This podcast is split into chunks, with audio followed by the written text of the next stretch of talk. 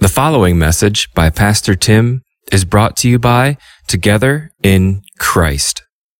Good morning. It's good to see all of you this morning. Hope you have your Bibles with you. If you do, take your Bible out, turn to Ephesians chapter 3. If you do not have a Bible with you, there should be one in the pew rack in front of you there. You could take that and use that one.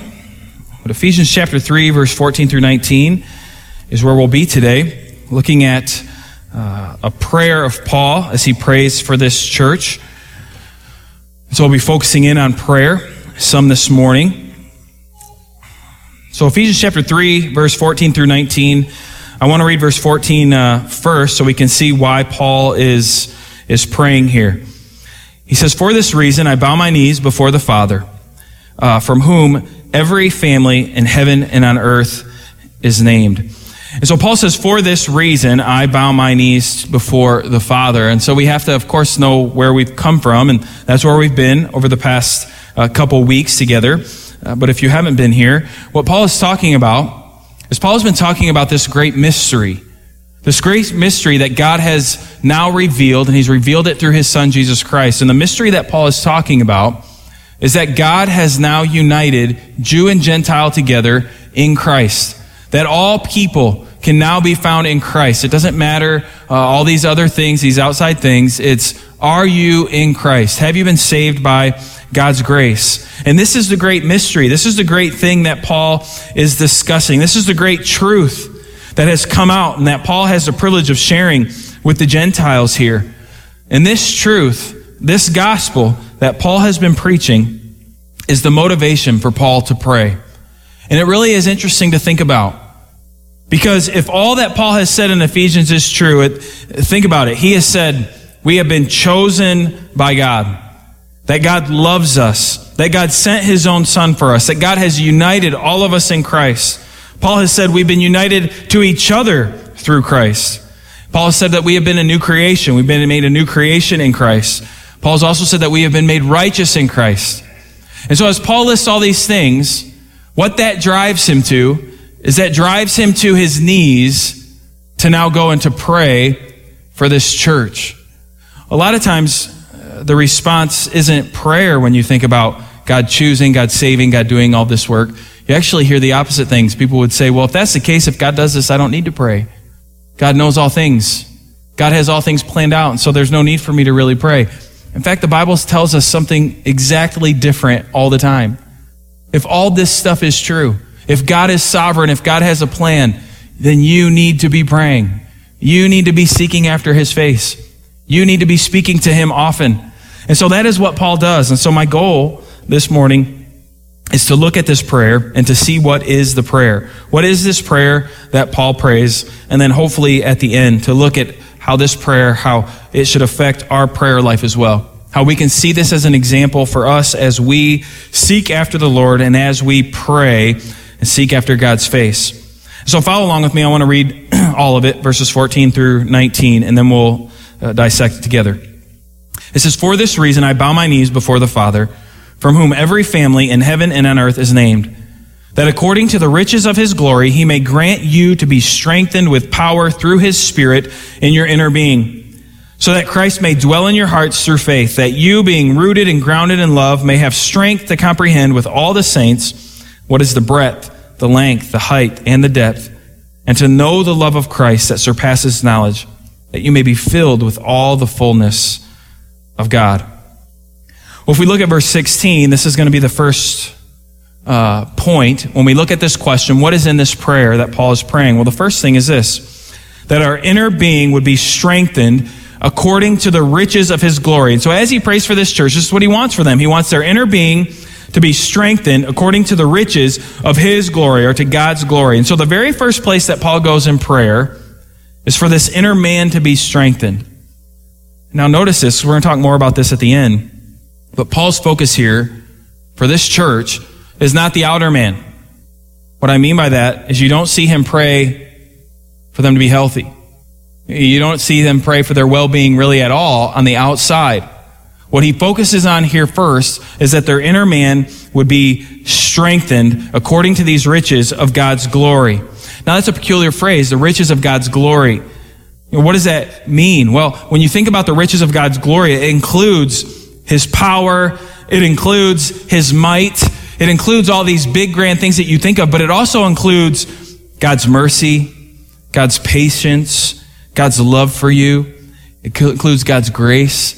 And so when Paul's thinking about the riches of God's glory, he's trying to think of everything that is God, everything about him, and that God would use all of that to strengthen these people and their inner man. That's what Paul wants. He wants to see this happen in the church, that the church would be strengthened by these truths of God, by these great things of God, that God, the riches of his glory, would be shown to them, that they would know them, that they would understand them, and that this would strengthen them in their inner man. Think about it. I think we take this for granted, especially as Christians. The God that we serve, the God that we worship, the God that we claim to, to love and to have this relationship with, He has everything at His disposal. There's nothing outside of His grasp. There's nothing outside of His reign. There's, there's nothing that isn't His. It all is His. And in the riches of this glory and the riches of this might, we pray, along with Paul, hopefully, that our inner man would be strengthened. That our inner man would be strengthened. And we see in Scripture that the Holy Spirit is the one who comes alongside of us to strengthen us daily. It is the work of the Holy Spirit to do this, because look what it says in 16 that according to the riches of his glory, he may grant you to be strengthened with power. How?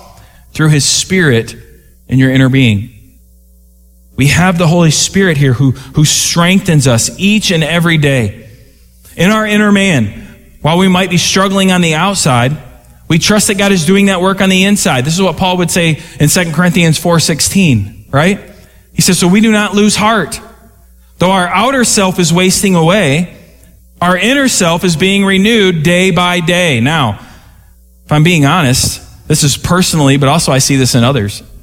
When my outer self is wasting away day by day, I'm not okay with it. That's what Paul's really saying here in 2 Corinthians. Though our outer self is wasting away day by day, not a big deal, because our inner self is being strengthened day by day by the power of the Spirit. This is a blessing that we have as Christians, that we have as believers. We know and we understand this body, this thing will hurt. This body, this thing is going to waste away. It's going to go away, and it's going to be a difficult process.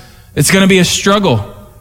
But as believers, we know and we understand that while this outside wastes away, we are renewed daily in our inner man. We are strengthened by the Holy Spirit through God's word, and as Paul says here, through the riches of his glory it strengthens our inner man so that we can get out of bed again and go through the struggles again. Because we know that's going to happen. We know that's part of life because of sin and where everything is at. That is normal.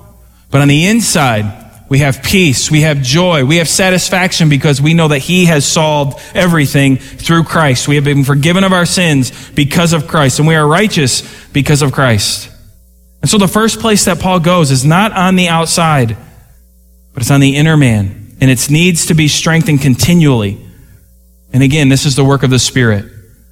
If you practice this practice, and I, I hope you don't, but if the only time you get strengthened is here, during this hour, well, that's a bad deal.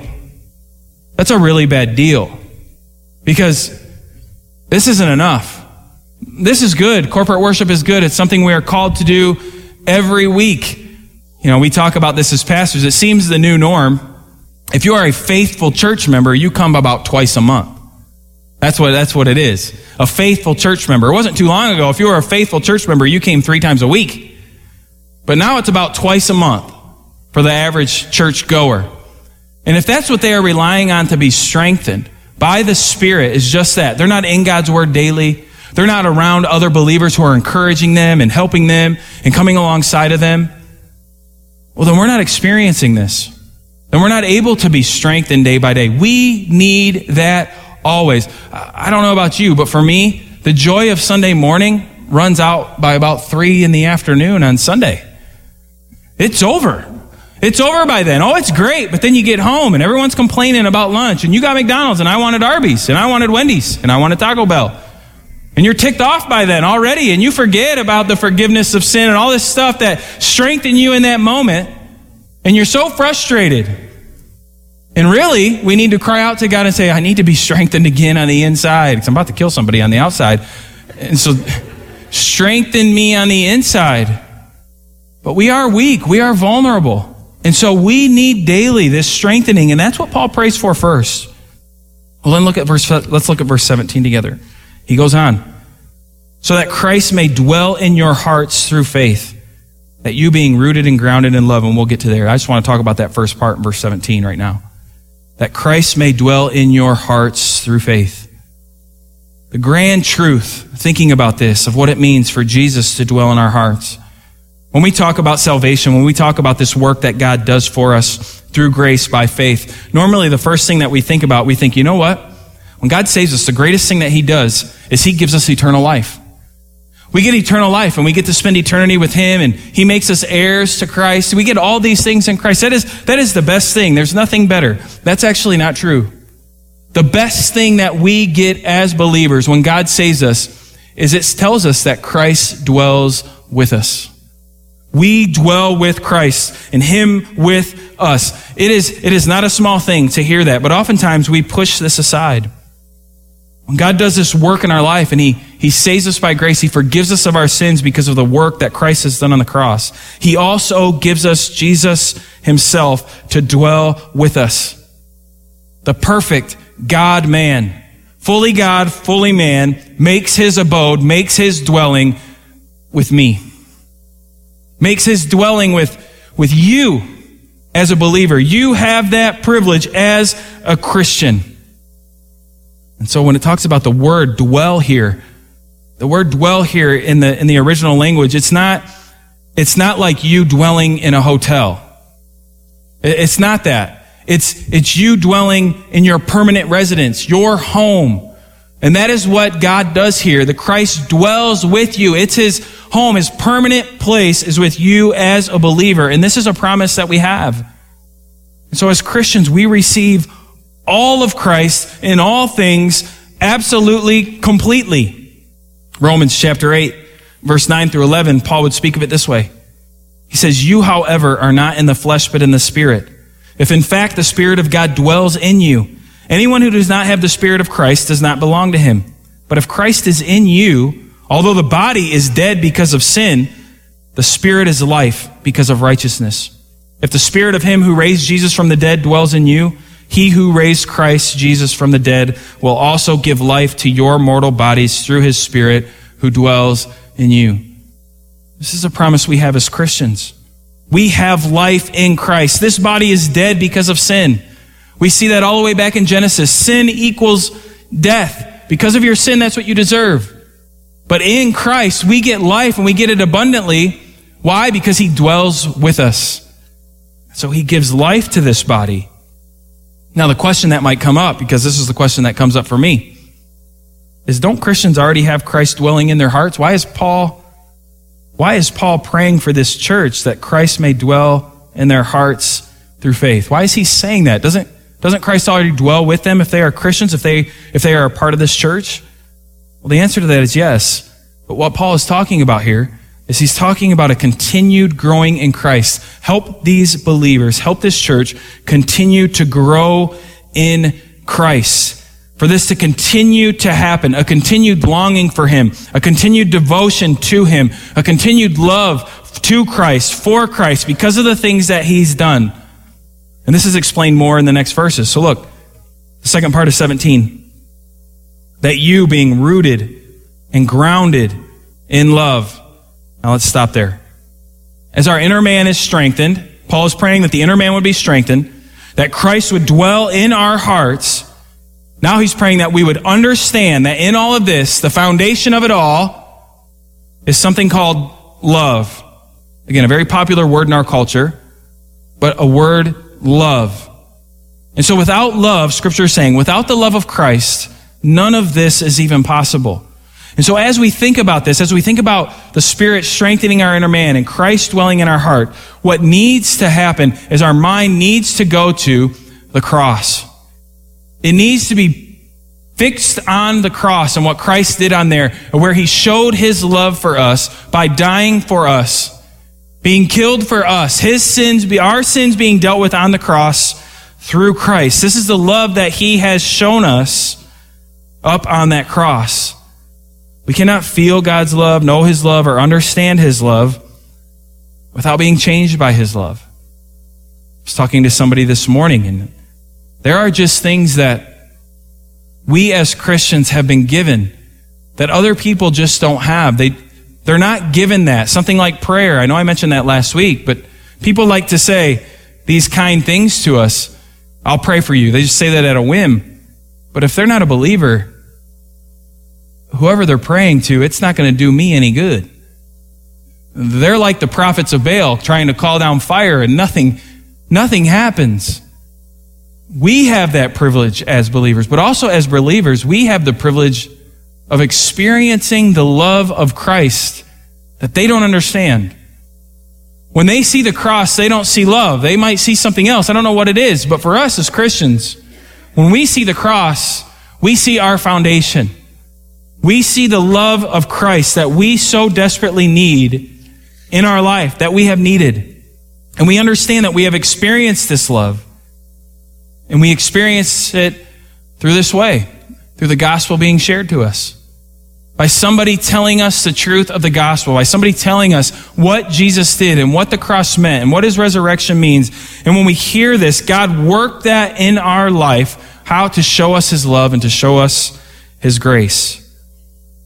And so as Paul continues in this progression in his prayer, we see as God strengthens us in our inner man, as Christ dwells in us, we experience the love of God. We understand this. And then this, as we grasp all this, this enables us to know and to understand his love more and more. And we see this in verses 18 to 19. Verse 18. It says, may have strength to comprehend with all the saints what is the breadth, the length, the height, and the depth and he's talking about of Christ's love here. This phrase right here is what makes preaching so hard. This phrase right here is what you trying to share the gospel with your cousin or with your sister or with your neighbor. This is what makes it so difficult. Because we try our best to share with somebody the length, the height, the depth, the breadth of the love of God. And it's hard for us to put into words. It's hard for us to try to get somebody to grasp it. We do our best. We want them to understand, yet it is so difficult for us to do that. And here's the reason why. It is only by the grace of God that somebody can ever understand that. That is the only way that it can happen. I stand amazed every week that you guys don't just fall on your face before God after I preach. Just amazed. I mean, I nailed it.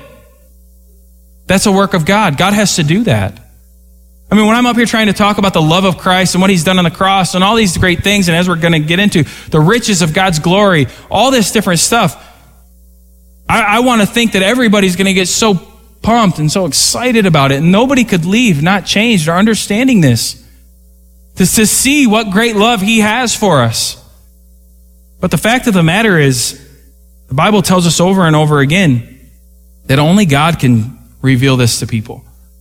Only God can do this work.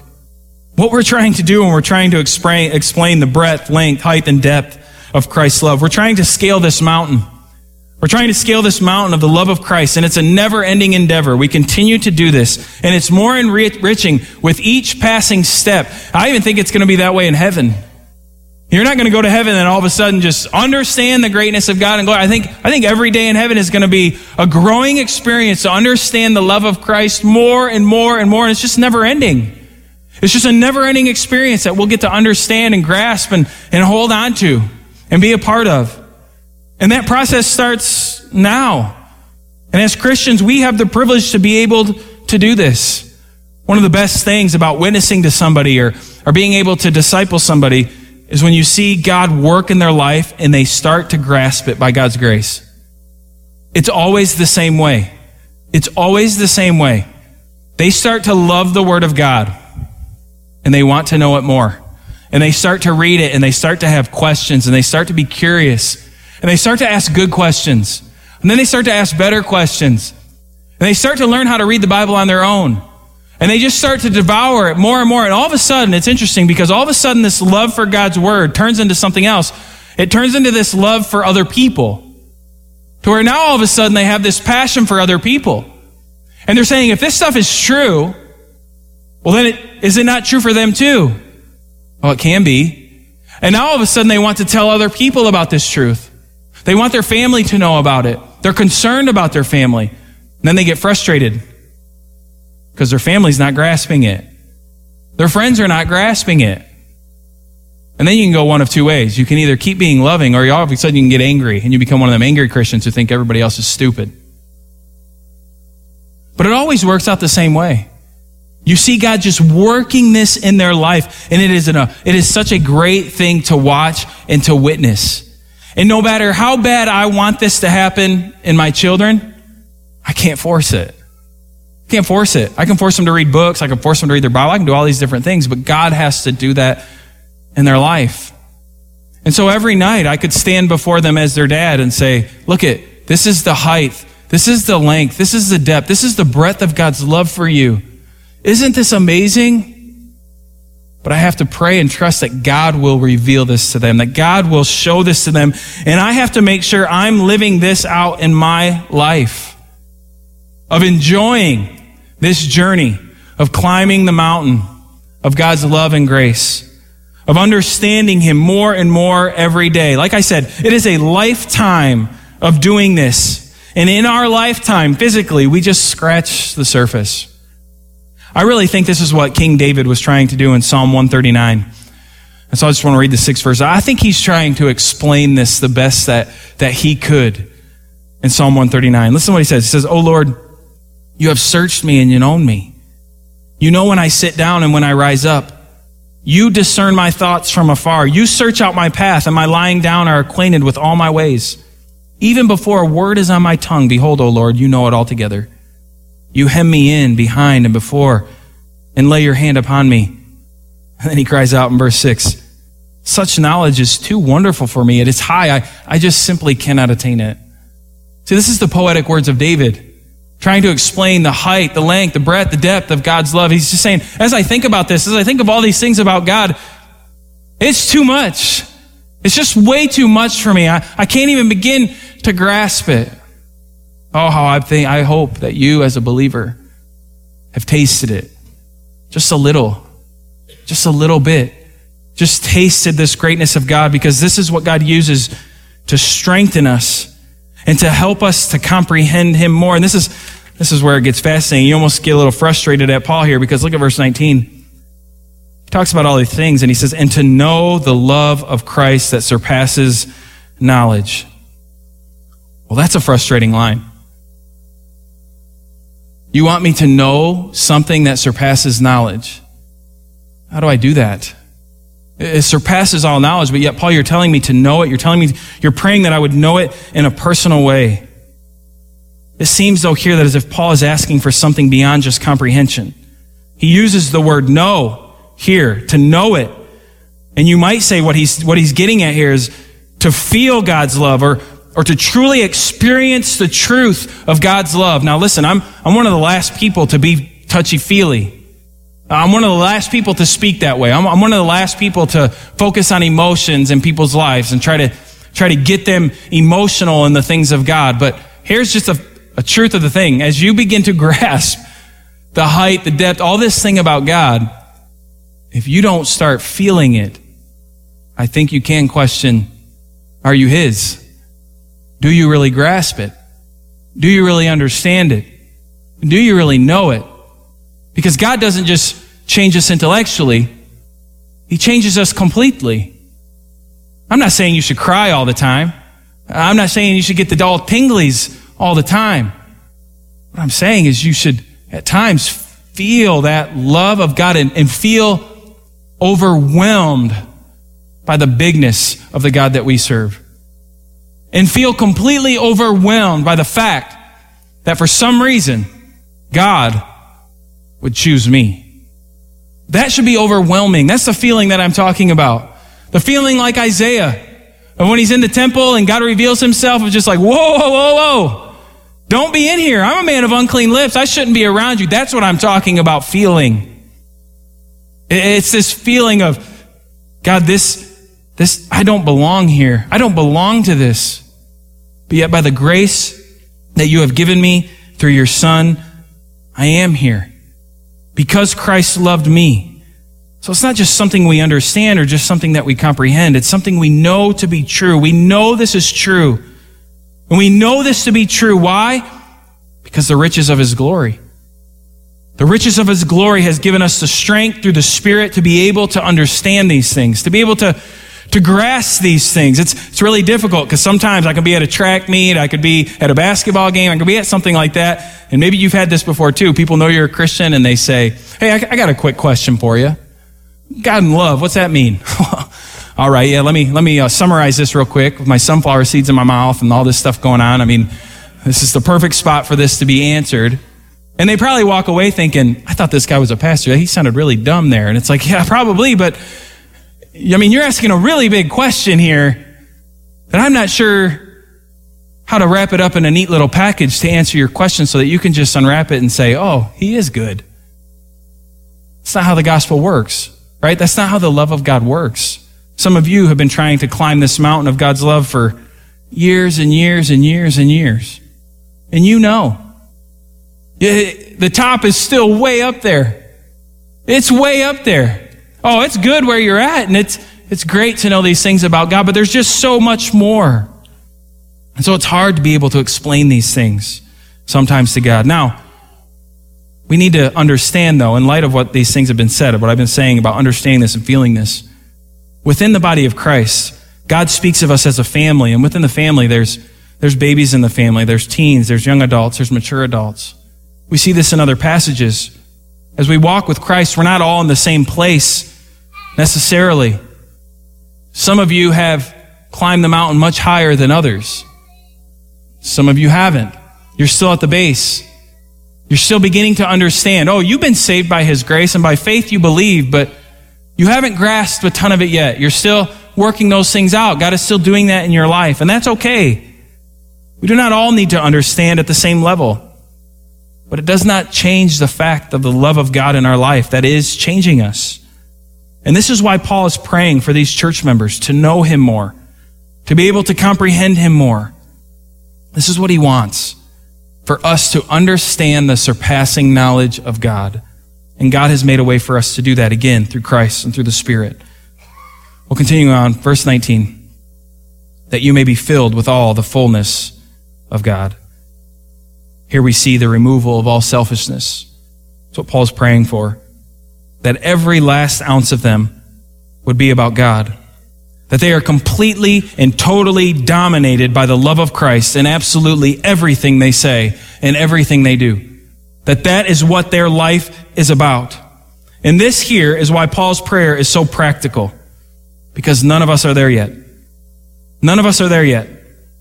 Every morning when you wake up, the first thing on your mind is probably not Christ. When you go to bed, it's probably not Christ. When you're at work, it's probably not always Christ. Now I'm guessing he's in there. I'm guessing it happens. When you're with your wife or you're with your husband or you're with your kids, I'm guessing Christ is in there at times. But I can guarantee it doesn't dominate completely.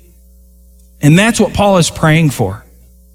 He's saying, Christ be filled to the fullness, the fullness of God. Now, you might be like me and you might say, think you're a little snarky and say, well, the Bible tells me I'm never going to get there. That is true, but this is a horrible excuse for us. Because if that's the case, most of you should take your kids out of sports. I mean, if that's your goal, most of you shouldn't be even participating in sports because the reason you have your kid in sports, is you think maybe they're going to be something. Chances are they're not. And so if that's the reason behind why you do that, well, then just give up. I mean, if that's what you're saying about this, well, I can never get there. I can never be fullness found in Christ. I'm just going to give up then. No. We know that one day we will be with him in glory. And as I said, I think it's going to be a daily of learning more about him and growing in him, which will be glorious. And so understand this. Paul knows that the very best thing for us is to be filled by God completely to be saturated in the love of Christ completely. And if I could convince you as Christians this morning of anything, it would be that. The very best thing for you in your life, the best thing is that you would be completely saturated with Christ in all things, all the time. And I say that because this is something I wrestle with because my inner man fights with my outer man. And my outer man oftentimes says, Tim, I, think this is going to be better. And I'm saying, yeah, but the Bible says this is better. Yeah, but this feels better. This sounds better. It looks better. It looks easier. You might get to bed earlier. All these things keep going on. And so there's this war within me. And as believers, there's oftentimes this war within us, but we need to be convinced that the best thing for us is to be filled by God completely, to be saturated in the love of Christ. And so as we look at Paul's prayer, I think there is a model for us, and I'm going to do this very fast, I promise. Very fast. First of all, our prayer needs to be selfless. Paul, at no time in this prayer does he focus on himself. Remember, Paul is in jail. He doesn't pray, God, please free me from jail. He's praying for this church. He's praying for these people. He's completely selfless in his prayer. Too often, if we are honest with ourselves, our prayer life is completely selfish. It's completely selfish. Everything we pray for benefits us. Everything we pray for is actually about us. It's our family member. We don't want to see them go to hell because that would hurt us. That would bother us. And so that's why we pray for them. We want our loved ones to be sick. Why? Because we don't want to see them sick. We don't want to see them hurt. And so that's why we pray for it. It's about us. We don't want to go through this. We don't want to have to see this or deal with this. Yet all throughout scripture, we see that we are called to not focus just on us. Not just those immediately around us. Actually, we're called to pray for all believers. We're, we're called to pray for God's kingdom to grow all over this world. And so we need to make sure that as we pray, our prayers are selfless.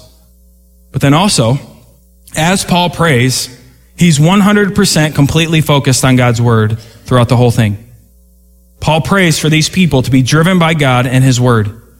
And when you see prayer all in the Bible, it is always centered on the word of God. Always. Even in the Lord's Prayer, which we're working on in our family, for everybody to have that memorized, starts, Our Father who art in heaven, hallowed be thy name. What does that do? That instantly centers us and focuses us on the one who is hallowed. That's not me. That is not you. That is God Almighty of the universe. Hallowed be your name. By the way, your kingdom come and your will be done, not mine. Your will be done on earth as it is in heaven.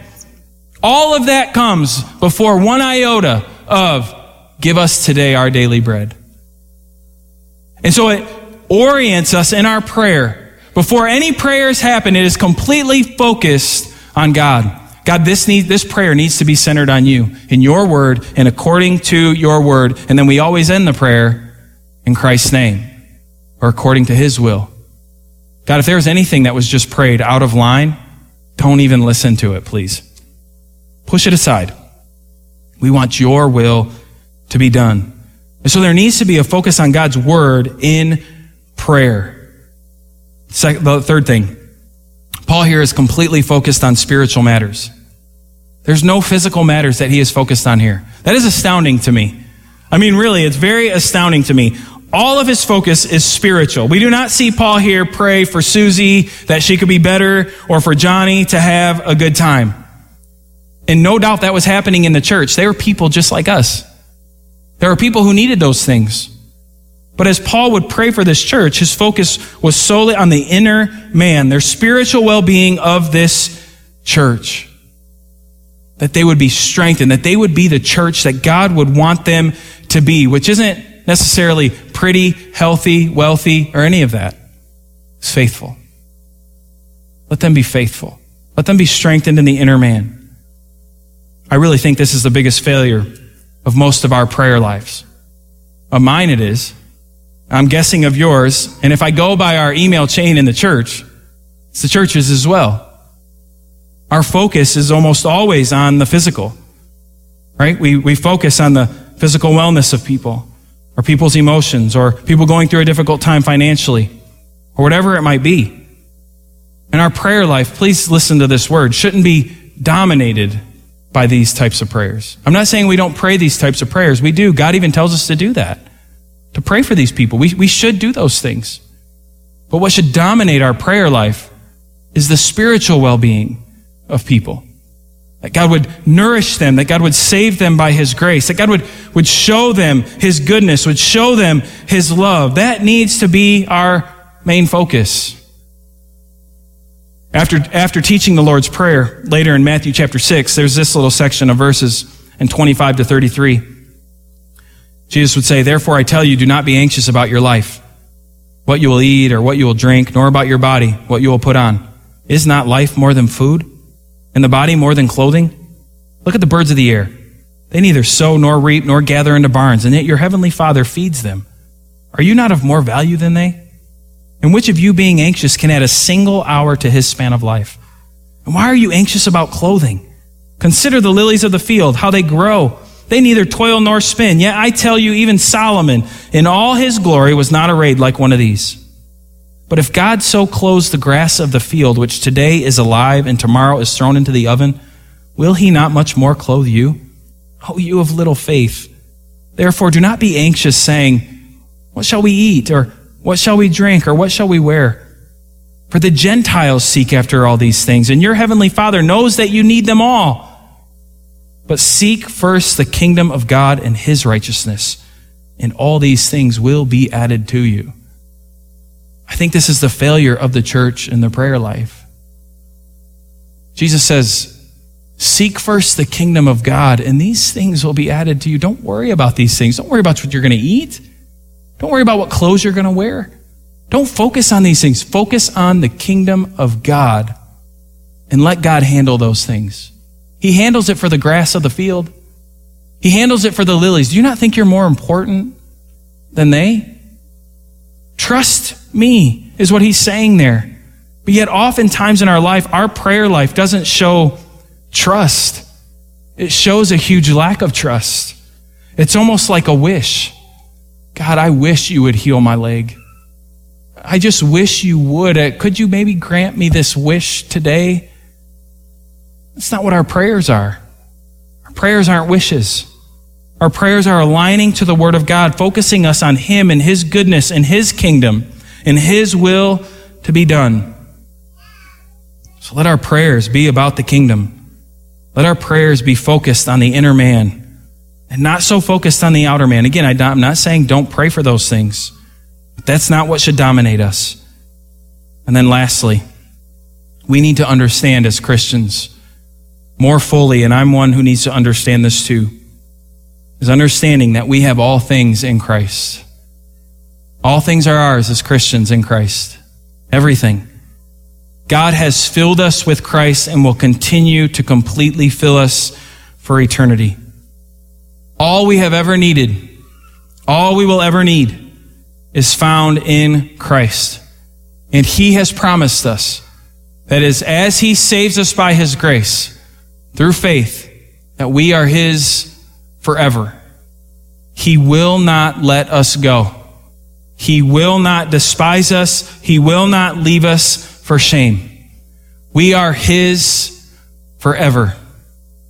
I think about Miss Penny, Miss Penny Lund. She hasn't been here because she's been really sick. And I know they're talking about maybe putting her on hospice. And I know she's getting close probably to the end of her life. And we pray for her and we care for her. But if you were to talk to her, she's like, see ya. I'm out of here. I've been waiting for years for this to happen. Why? Because for her, it's not about these outside things. It's not about the outside man. God, in His grace, has shown her and revealed to her over the years that her inner man needs to be strengthened.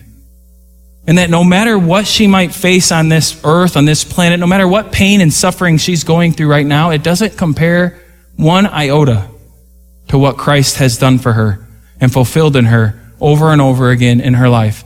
And soon she'll get to realize it fully. That's the hope of us as a Christian.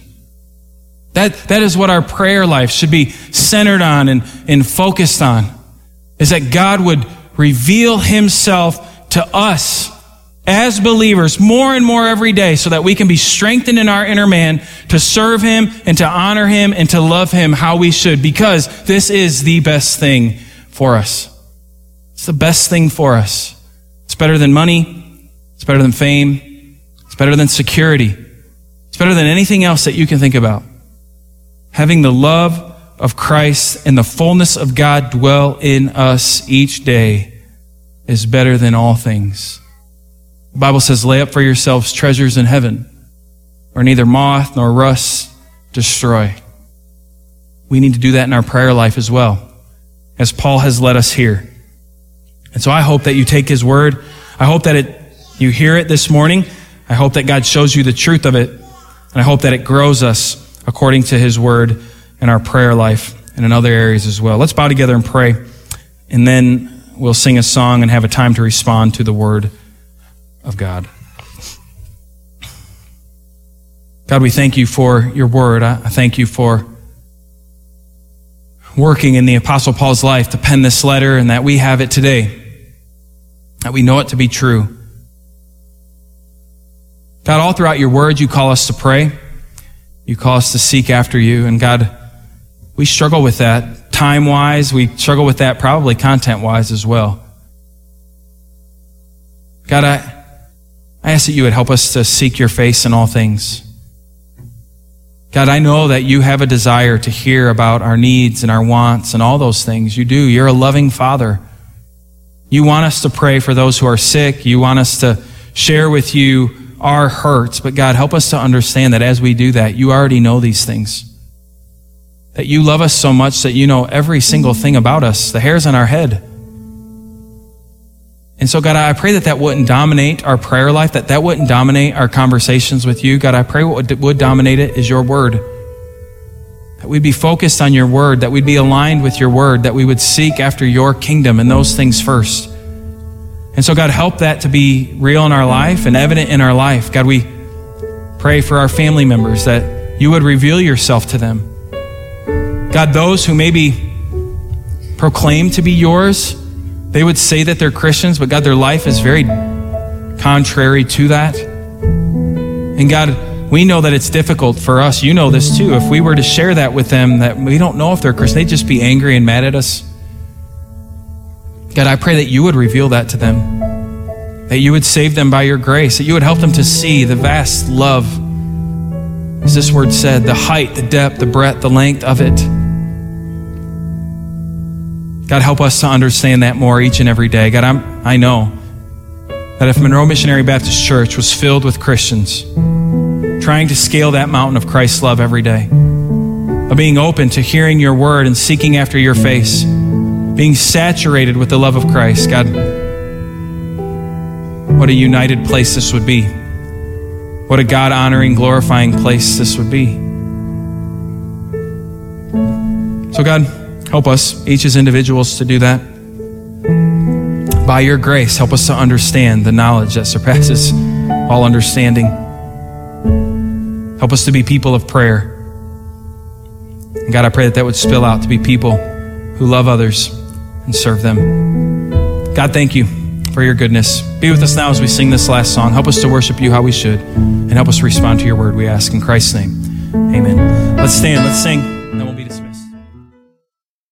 You have been listening to a message by Pastor Tim from Together in Christ. This content has been provided to you by Monroe Missionary Baptist Church.